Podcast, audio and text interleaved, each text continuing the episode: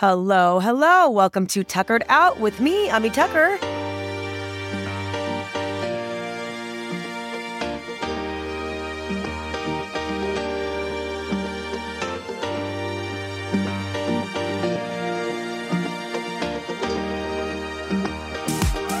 Excuse my extra raspy voice today. The Diwali and Halloween parties are happening now, so therefore, Mama has not slept in about, you know, three days.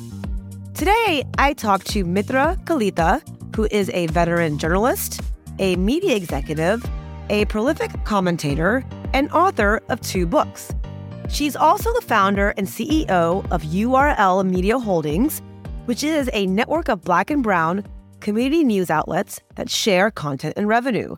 And guys, Mitra has done it all. She has worked at the LA Times, at CNN. She was a founding editor of Mint, a business paper in New Delhi, and has previously worked for the Washington Post, Newsday, and the Associated Press. She also talks passionately about Jackson Heights, which has been her home on and off for the last 21 years, and gives us great advice throughout this episode. So please enjoy my interview with Mitra Kalita.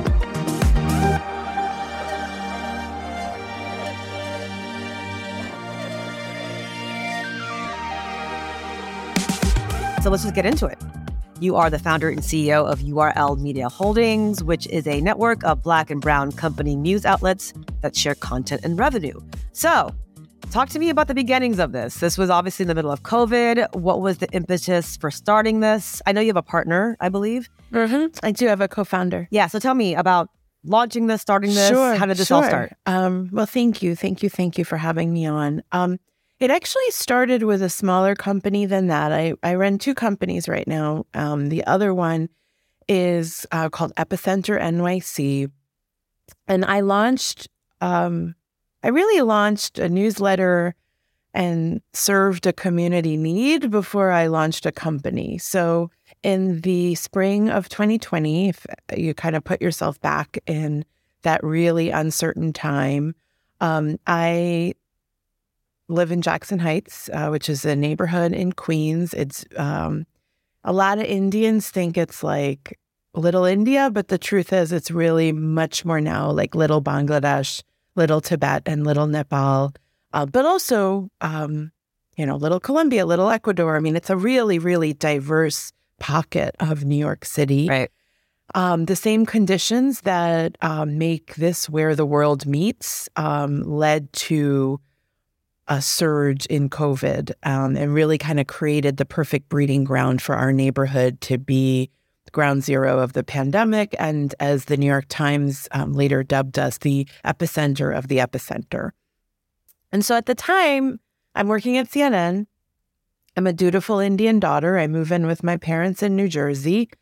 Uh, we hunker down, and yet we're coming kind of back and forth to Jackson Heights because you know, we didn't expect to move in with my parents and that sort of uncertainty.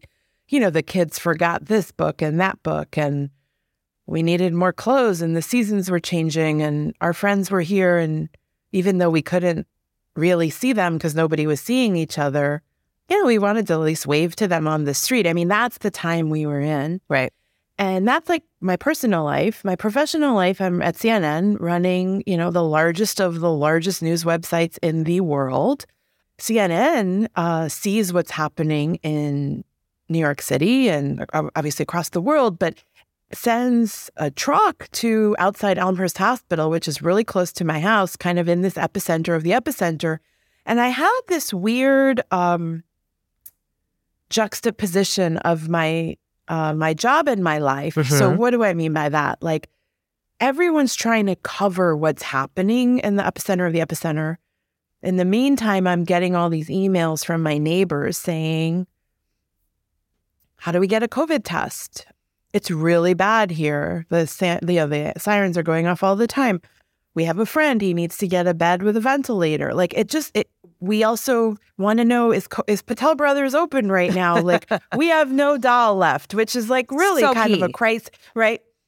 So you see that it's like a mix of the profound, like life and death situations, but also the stuff that makes us us also became like in question, right? Whether that's finding rice or dal at Patel Brothers to what's the line like at Patel Brothers to needing yeast because suddenly you're baking. And so there's a CNN that's covering everything from up here, right? Right. My hand is up here, to the reality of the questions we have on the ground being really, you need your neighbors more than ever because who else can tell you what this 20 block radius around you looks like? And so we're going back and forth between New Jersey and Jackson Heights, developing similar systems, right? Could we pay this guy by credit card and he just puts the groceries in our trunk because that's safer for our parents, right? Could we help this neighbor out by having our kid do Zoom sessions with like all that stuff? Day to day, like, what you need it's to the survive. day-to-day. Right. Yeah. But as you know, national media can feel so disconnected from the day to day. And so I felt like, gosh, I'm like working at the biggest of the big. And yet the questions I'm getting that feel really acute right now are the smallest of the small. And so my husband, who's an artist, and I looked at each other and we said, should we just answer these questions in a way that's a little bit more logical, meaning not kind of a cluster, you know what, on email Right. or oh, text you're allowed to curse message on or here. WhatsApp. Don't worry about it. Go ahead, girl. It's been Uh, so, but could we like do a newsletter so that instead of like forwarding this email to 40 people that we think might have the answer, could there be more of a crowd that's talking to each other? And so Epicenter was born out of very organically the needs of a place that had really been suffering from COVID 19, but also it felt like and I say this having worked in the institution that was trying to do right, but the CNNs of the world were not our answer.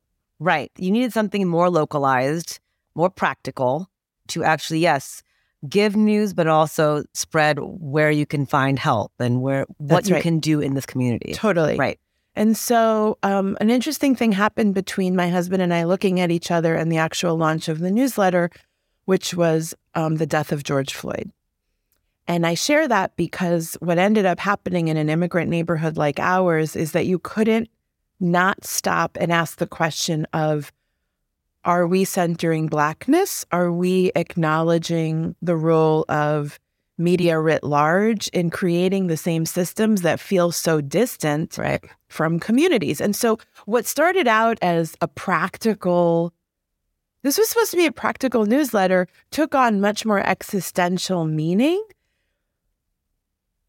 after the death of George Floyd and also um, forced this very diverse neighborhood to examine um, its own role. And definitely for this journalist, me, to say, you know, I actually don't think the answer here is for us to be distant from our neighbors. We can't be above it all. We love our neighborhood. That's why we're doing this. We Right. should own that we love. What does it mean to love your neighborhood? It means you love your neighbors. It means you love your humans. It means it means and so that is very revolutionary, Right. oddly it means you don't just stick in your clique, right? It's it means I think now more than ever the past five, seven years, we need to stick together. Yeah. As neighbors. Yeah. And so owning that when we come out finally with this newsletter was a really important part of our identity. And so the the, the things that collide to eventually create URL media, which is your question, is really the pandemic, the racial justice protests, and of course the uh, looming election in November of 2020. And so we launch Epicenter. It is beloved. And yet, what do I know from CNN that in order for a media business to operate, whether we're talking about its revenue or even discoverability, what does the line look like at Patel Brothers? I'm more likely to Google that than to actually call my neighbor. That's the truth. Right. And so, what happens when you launch a dinky effort on the internet and you're beloved by the thousand or 2,000 people who've come to learn about you, but you're not the millions of people that actually are what it takes to be successful on Google search results, right? There's just the reality of scalability and algorithms Right.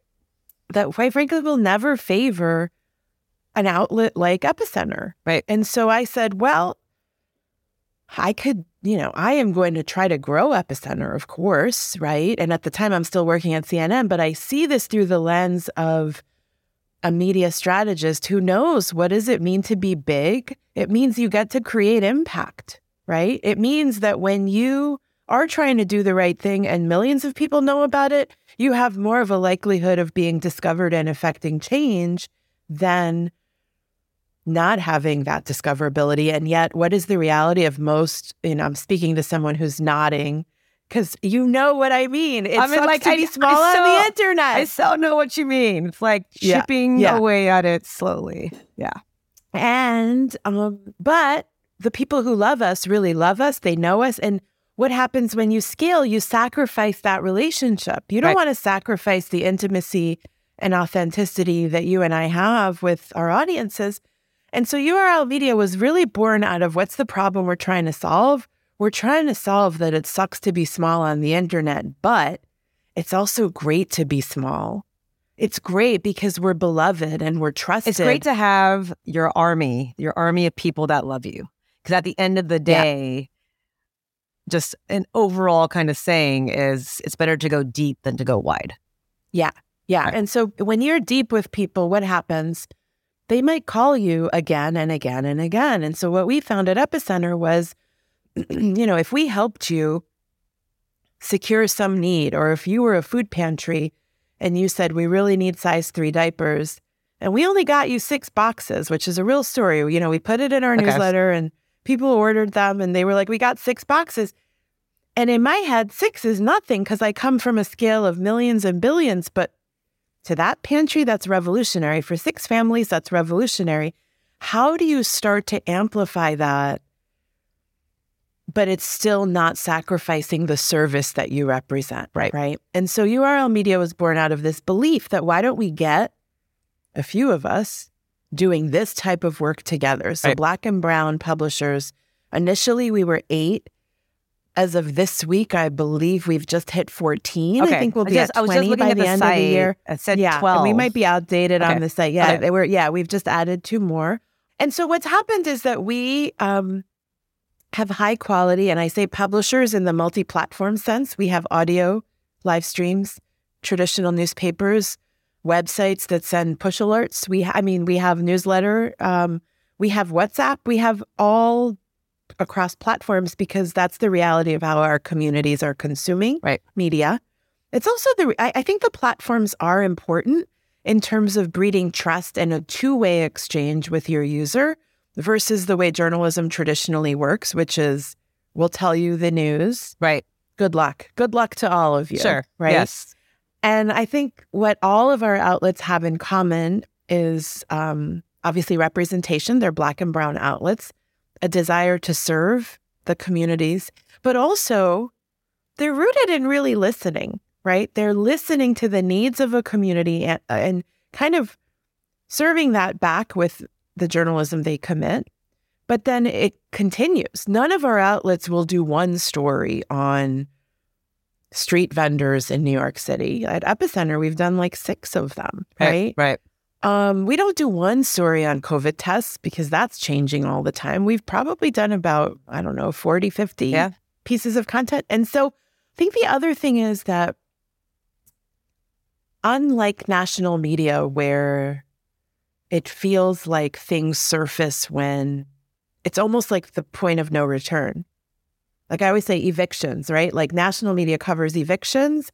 Epicenter and other members of the URL media family, we cover how to stay in your house. Right. We really cover the prevention and the um, sustainability of life. Right. And so, and careers and, and health. And and so URL was born out of a belief that together we're much stronger. Um, in hindsight, we look a little bit like digital geniuses, and I'll take credit for it because what was what was happening in the summer of 2020, leading up to our eventual launch in the um, eh, days after Joe Biden's inauguration in 2021, we were rethinking our relationship with platforms. And so all these news outlets that had grown on the backs of Facebook uh-huh. were suddenly like, it would be really nice to have direct audience to our websites, right? Right. And so, in some ways, the same conditions that made me say, oh gosh, like Epicenter is not going to be discoverable on Facebook or Google benefited us because we had direct audience Right. from people who were, you know, if you're Haitian, of course you're reading the Haitian Times, right? And so um, we actually were able to. My co-founder Sara Lomax Reese always says, you know, one plus one equals eleven. We were able to take the power of those micro audiences, and by the time we came out of the gate with eight, it was like one plus one plus one plus one. Guess what? It equals seven million users. That's amazing. And that just felt like different from every other media launch where you are at the mercy of the algorithm to discover you. Right. Which is one of the biggest hurdles as a independent journalist or podcaster uh, faces. So I, I definitely hear you. I know you mentioned 14, uh, do you call them partners? Yeah. Yeah. So I, you kind of ba- touched on it and on kind of how you choose uh, your partnerships based on, you know, them wanting to give back, obviously black and brown. And, and you also mentioned uh, briefly, you know, if you're Haitian, you, you read the Haitian news. But, you know, I've been doing the South Asian podcast almost in 100 episodes. And, and I, I always, thank That's you. amazing. Thank you. Um, yeah, lots going on. And I always wonder, and I get the question, are South Asians, are Indians, are brown people interested in the content even? So I want to ask someone like you who has done this way longer than I have. Yeah. Yeah. In very simple terms, are people interested in brown and black stories? Yeah. I mean, I think I think the answer is yes. Okay. Like I've staked my career on it even before URL Media. I mean, I would, you know, when I was at CNN, I was a senior vice president, and you know, never have I ever season two would come out, and I'd be like, uh, I think I'm going to write a story about this, and eh, you know, like again. Why did I do that? Well, one, it's because I was interested in it, but also I felt really this urgent need to make sure that that was represented Right. at a CNN.com. Right. And I think there are a lot of us that are making that type of noise um, within mainstream institutions. I think that's one one bucket. The second is what you're getting at, which is from an audience perspective, are we looking at ourselves? And I would say, yes, but I don't think that we are uh, both demanding more and demanding better. And I don't know if we're dissecting and um, kind of seeing the intersections across communities. And so, what do I mean by that? A part of the reason that we're black and brown is because the issues overlap. Right. And yet, in the coverage of mainstream, they don't overlap. And I think that's very intentional, right? One beautiful thing that's happened out of our partnerships are an outlet like WURD in Philadelphia has a large Black Muslim listenership.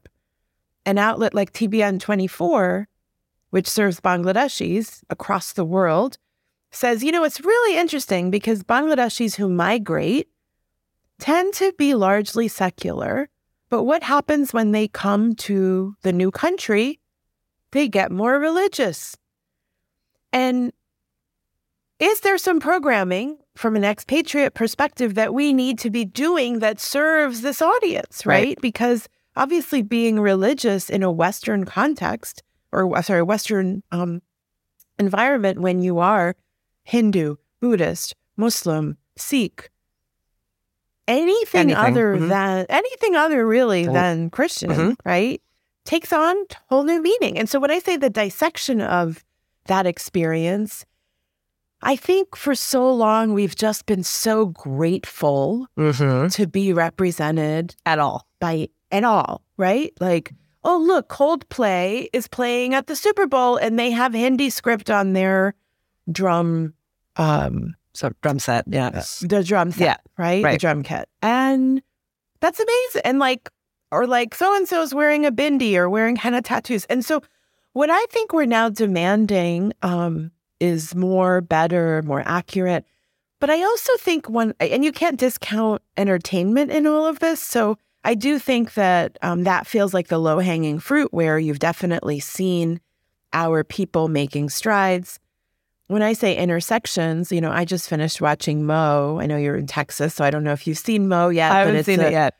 Okay, it's on Netflix. It's about a Palestinian guy in Houston and his um, kind of quest for asylum, but also his quest to find himself and Okay. love. And and it's just it's really good.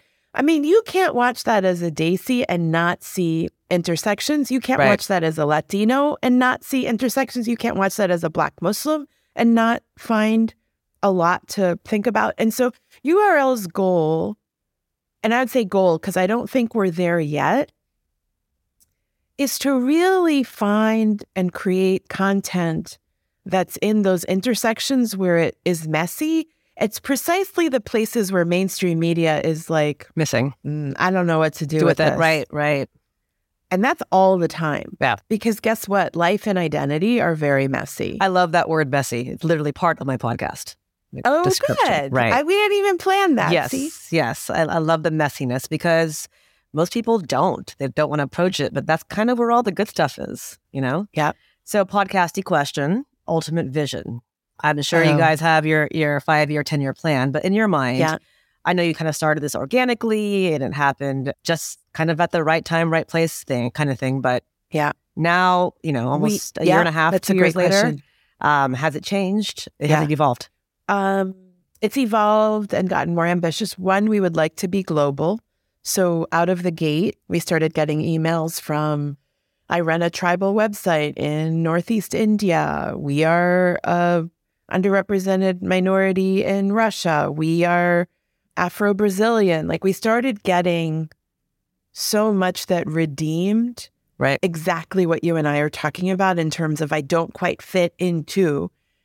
Could you please Fit me. help us, right? Fit- or let yeah, me fit yeah, in. let me fit in. Right. And so that was one insight that people raised their hands and said, I'd like to be a part of this globally. We've not yet gotten there, but I, I articulate that as a goal and an ambition. The second is really um, kind of how we've set ourselves up, which is we would like to make it impossible to not do business with us, right? Meaning you will encounter us every step of the way. You're Netflix and you're launching a show like Mo. How could you not advertise with our people? Right. Right. Right. You are, um, you know, a city government that needs to reach um, Haitian health aides. Well, how could you not turn to us? Right.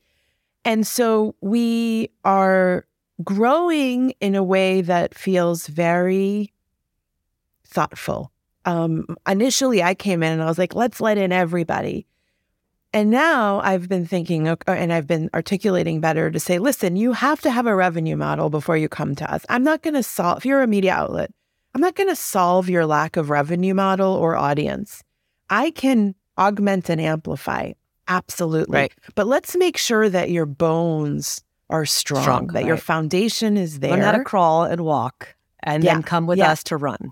And then come to do the thing Right. and so that's been great. Now what's the what's the covenant that i owe people when i give them that feedback? It means how am i supporting you on the way? Right. and so we just have um we just landed an ad campaign.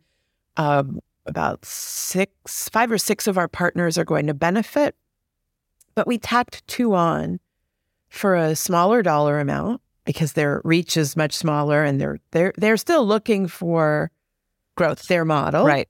and Right. growth however we really see something there we really do see an engaged audience and feel like this is the type of people we want and so can we start to grow and use our ad dollars to help on the way up Right. Right. and so for us, it's not an either or, but it really is how do you operate in a way that is uplifting on your way up as opposed to getting to a certain place and then telling everybody what you learned?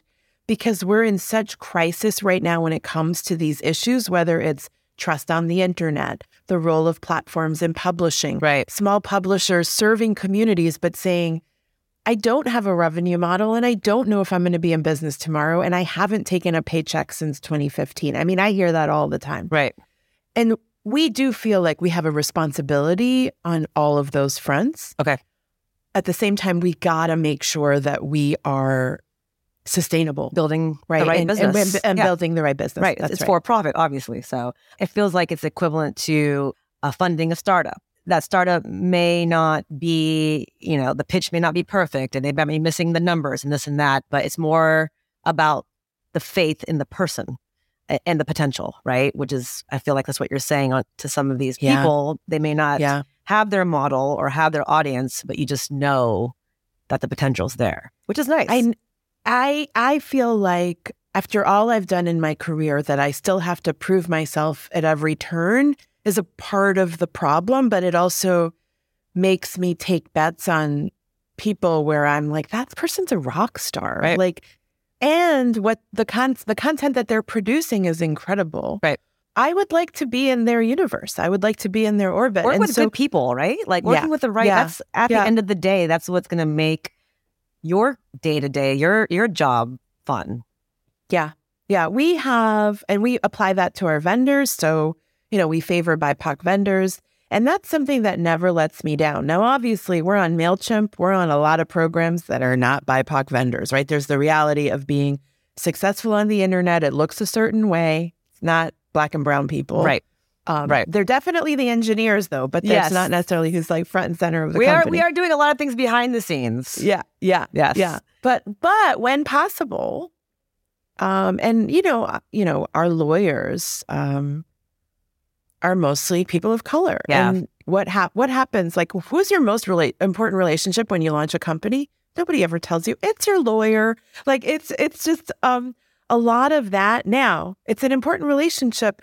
For them to believe in what we're doing is everything. It really, it really is, is because yeah. it makes the difference between um, can you review this contract? It's midnight and it's due at 9 a.m. Right. To it's 5 a.m. I uh, have a really sticky situation I'm in. Are you going to take my call? Right. Right. Right. So those types of relationships really matter, but the belief in what we're building feels like we must have people who are believers. You're on the same right, team. Along. You're on the mm-hmm. same team, and that's what matters. And so, girl, I was reading your website, LinkedIn. I was like, you have done so much. So if we had three hours, we can go through it, but we won't. Out of all these roles, what do you most relate to? You've been a media entrepreneur, a player coach, which I wasn't sure what that player coach term meant. So you can tell me that. Mm. Author, writer, journalist, media executive. What title jumps out at you and describes who you are? Oh gosh, the title thing is so hard because I have so many titles. And, you know, for years, I have been running away from people who say, I don't even know what you do, or like, I don't know where you are now, or I don't know how to introduce you. And finally, over the last few months, I've just developed comfort with, yeah, I do a lot of things, right? But sometimes those questions come with a little bit of both disdain, maybe some envy, and um, sometimes people are marveling at it, but sometimes it's not in the in the it's not that tone I'm getting. And so for years I felt a certain way and right. now I'm just comfortable totally. and kind of undoing undoing the bad feelings I used to get out of it. Um what's a player coach? So what I kind of just described to you, which is you know, I was an executive at CNN and then I just wrote the story because I felt like we should be doing this story. I think the ability to like roll your sleeves up and do the thing that you are asking your teams to do will forever serve you. Okay. Now, I've also made a discovery as an entrepreneur that when you have a team that's kick ass, getting out of their way best thing helps do. so much more stuff right. get done. Right, right, right, right. But that rolling up your sleeves and saying, not only I will do this, but I can do this, it, it keeps you um, able to continuously disrupt yourself in a way that I think our traditional career trajectories have mastery and then you're removed from it. Right. Versus the reality of the world we're in now, which is you must constantly tweak and pivot to be effective. Right. And so for me, the player coach is actually a way to ensure that my skills are always sharp. That's always learning, it, right? Always a student, uh, no, ma- yeah. no matter how far yeah. you get in your career, which I love because that means you're just always staying curious. And I got to ask, since you uh, have been in journalism for so long, for those South Asian kids that are are trying to break in, whose parents aren't excited about it, blah blah blah. You know, growing up a typical Indian household, what would you tell them not to do? One thing. The parents. The kids. What would I tell them? Oh, the kids, Yeah. the kids. Oh gosh. I mean, I feel like I'll get in trouble for this, but I see so much generational trauma out there and I want to acknowledge it. And I think one of the answers of a new generation behind me is to not engage, is to just say, I stopped speaking to a long list of people. And I get it. And then there's another part of me that's like, just look at what our families came from, escaped from, endured for us. Built for us. So this is where I feel like I will get in trouble because this is not the modern answer. And so I worry about a generation shutting down versus engaging to understand. And so how does that play out? For a while, it felt like every story about American born Desis treated the parents as these villains. right. They won't let the kids go out. They won't let the kids date. You must dress a certain way. You, mu- I, I mean, again, Yeah. and I get, again, I get it. It was a kind of an e- a low hanging fruit, right? low hanging fruit. easy, That's, easy yeah. story to say, kind of universal throughout our generation, and so it, it was easy to poke fun of. It was easy. The more nu- the more nuanced story Right. would be the South Asian mother who had an abortion, which is why she doesn't want her daughter to or, date or divorce. Uh, all of it, All of it. right? And so the nuance, I guess what I'm asking for on television, which I'm finally starting to see, which that's the good news, right? Um, and I just wrote a piece about this, but you know, by season three of Never Have I Ever, we've got nuanced female protagonists compared to kind of gossipy auntie types, Yeah. right? There's a trajectory and a progression happening there. I guess I would ask the same of us. I, I, I include myself in that because it's only by demanding, and, and for many of us, this realization will come very late. And my hope is that your parents are still around by the time you want to ask those questions. Right. And I feel like our history in this country has only just started to be told. Right. Only just, started. Yeah. It feels like this new weird beginning uh, in a way. And that actually, I really want to hear this from you again, also because you obviously, been in the scene, where you're from, and obviously you being a journalist. The scarcity myth. So, the one thing I have learned in these 95 episodes is a lot of my guests who are all brown, and all South Asian, talk about the scarcity myth. Not enough room at the table for all of us, not supporting each other in the communities, whether that's through the arts, that's through whatever, you know, industry you're in. With there being a rise of representation now in kind of all industries, it feels like, you know, at least, do you believe that scarcity myth is still there uh, in our community? Or do you see our community helping each other out more? I think you have to keep looking for the people who will help you and you'll be surprised. And so, one of the things, if someone were to say to me, what surprised you most about launching two companies in two years? I would say the people who show up. And I, I think it's similar when you ask people who've been through grief or mourning, like if someone has just passed and you're like, what surprises you? And they'll say the people who show up. So there's kind of a parallel with just life and in careers and work here. Right. Um, the people who show up and give so fully of themselves, whether it's pricing, here's my rate card, feel free to steal it. You know, here's a contact at this advertising agency. They give us advertising, but they should be giving it to you too. That comes from a place of not just generosity, but confidence. Right. Security. And right. I mean, but what what happens with what you're describing of scarcity? That comes from a place of insecurity. There's not enough room, Mm-hmm. and I would say that is what much of this country's flaws are rooted in. Right, that individualistic mindset versus what I operate with in both my companies is a mindset and a true philosophy of abundance. Right. And so if someone says, we only have, the question must be, why do you only have? And how can we help you create more? Mhm. one question that we really front in our reporting is what do you need? Right. So traditional journalism is who, what, when, where, why, right. maybe the how. But we add, what do you need? Because if there's a way that we can amplify what you need, um, and it, it, you know, what what has surprised us in two years of doing that kind of work, the needs are often so simple. They're so simple. Right. What is different is that they just haven't been amplified or put out there in a crowd of people that can answer them. Right. So if if my role can be just that, mm-hmm. meaning I don't have the answer, but I can connect those who do, to me, that also feels kind of exemplifying how we might operate in the best of our communities, right? right? What have Indians historically done really well?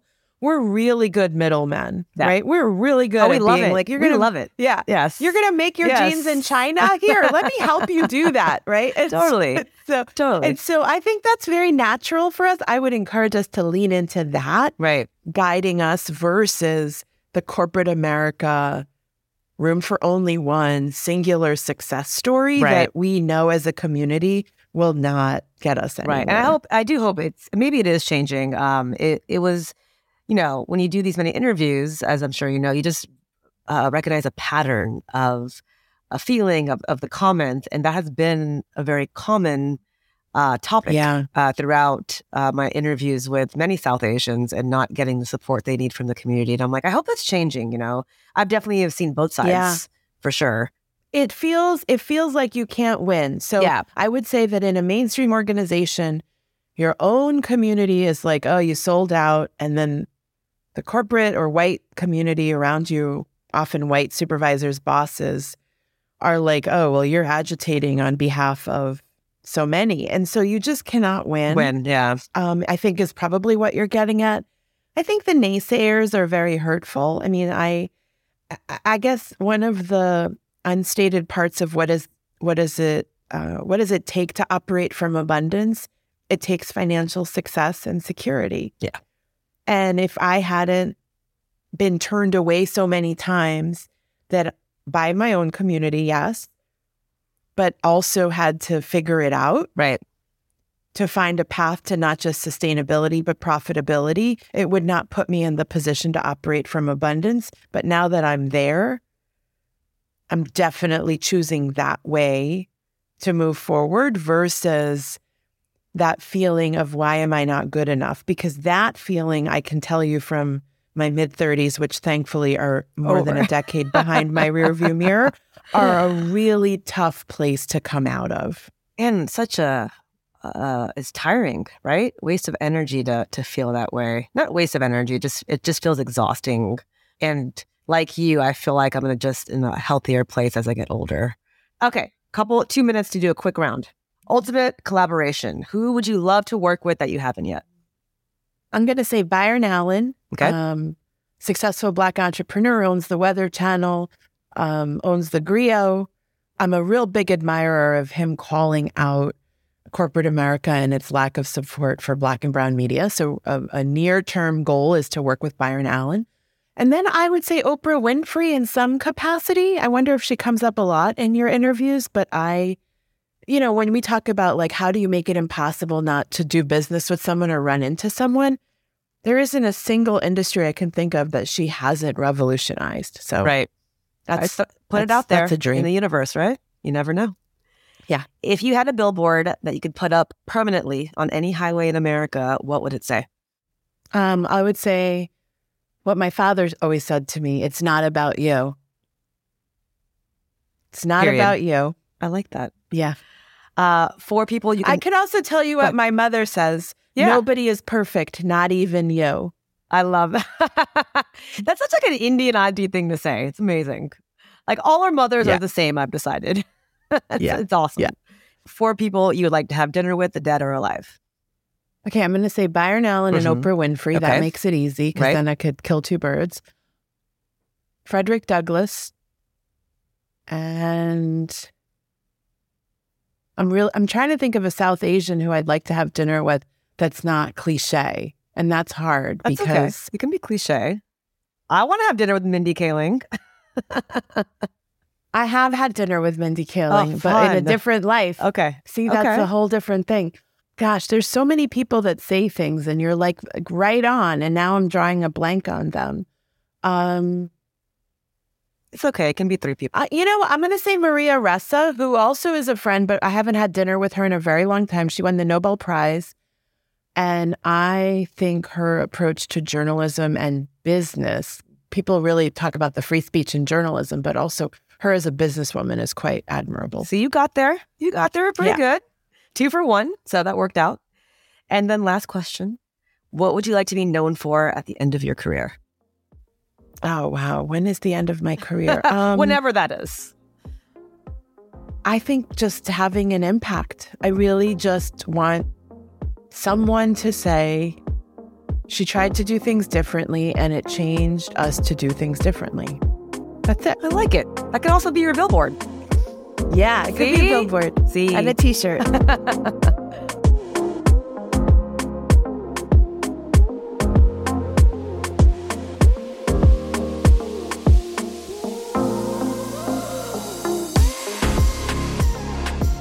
I mean, that woman is a boss. You guys, please check out her company. You can go to url media.com, sign up for their newsletter. They have some great information. They even have job postings that are super interesting. So check it out. As always, you can follow me at Tuckered Out Podcast.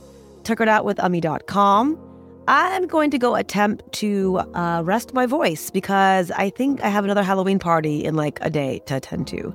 So, Thank you guys for listening. I will see you next week. This is Tuckered Out.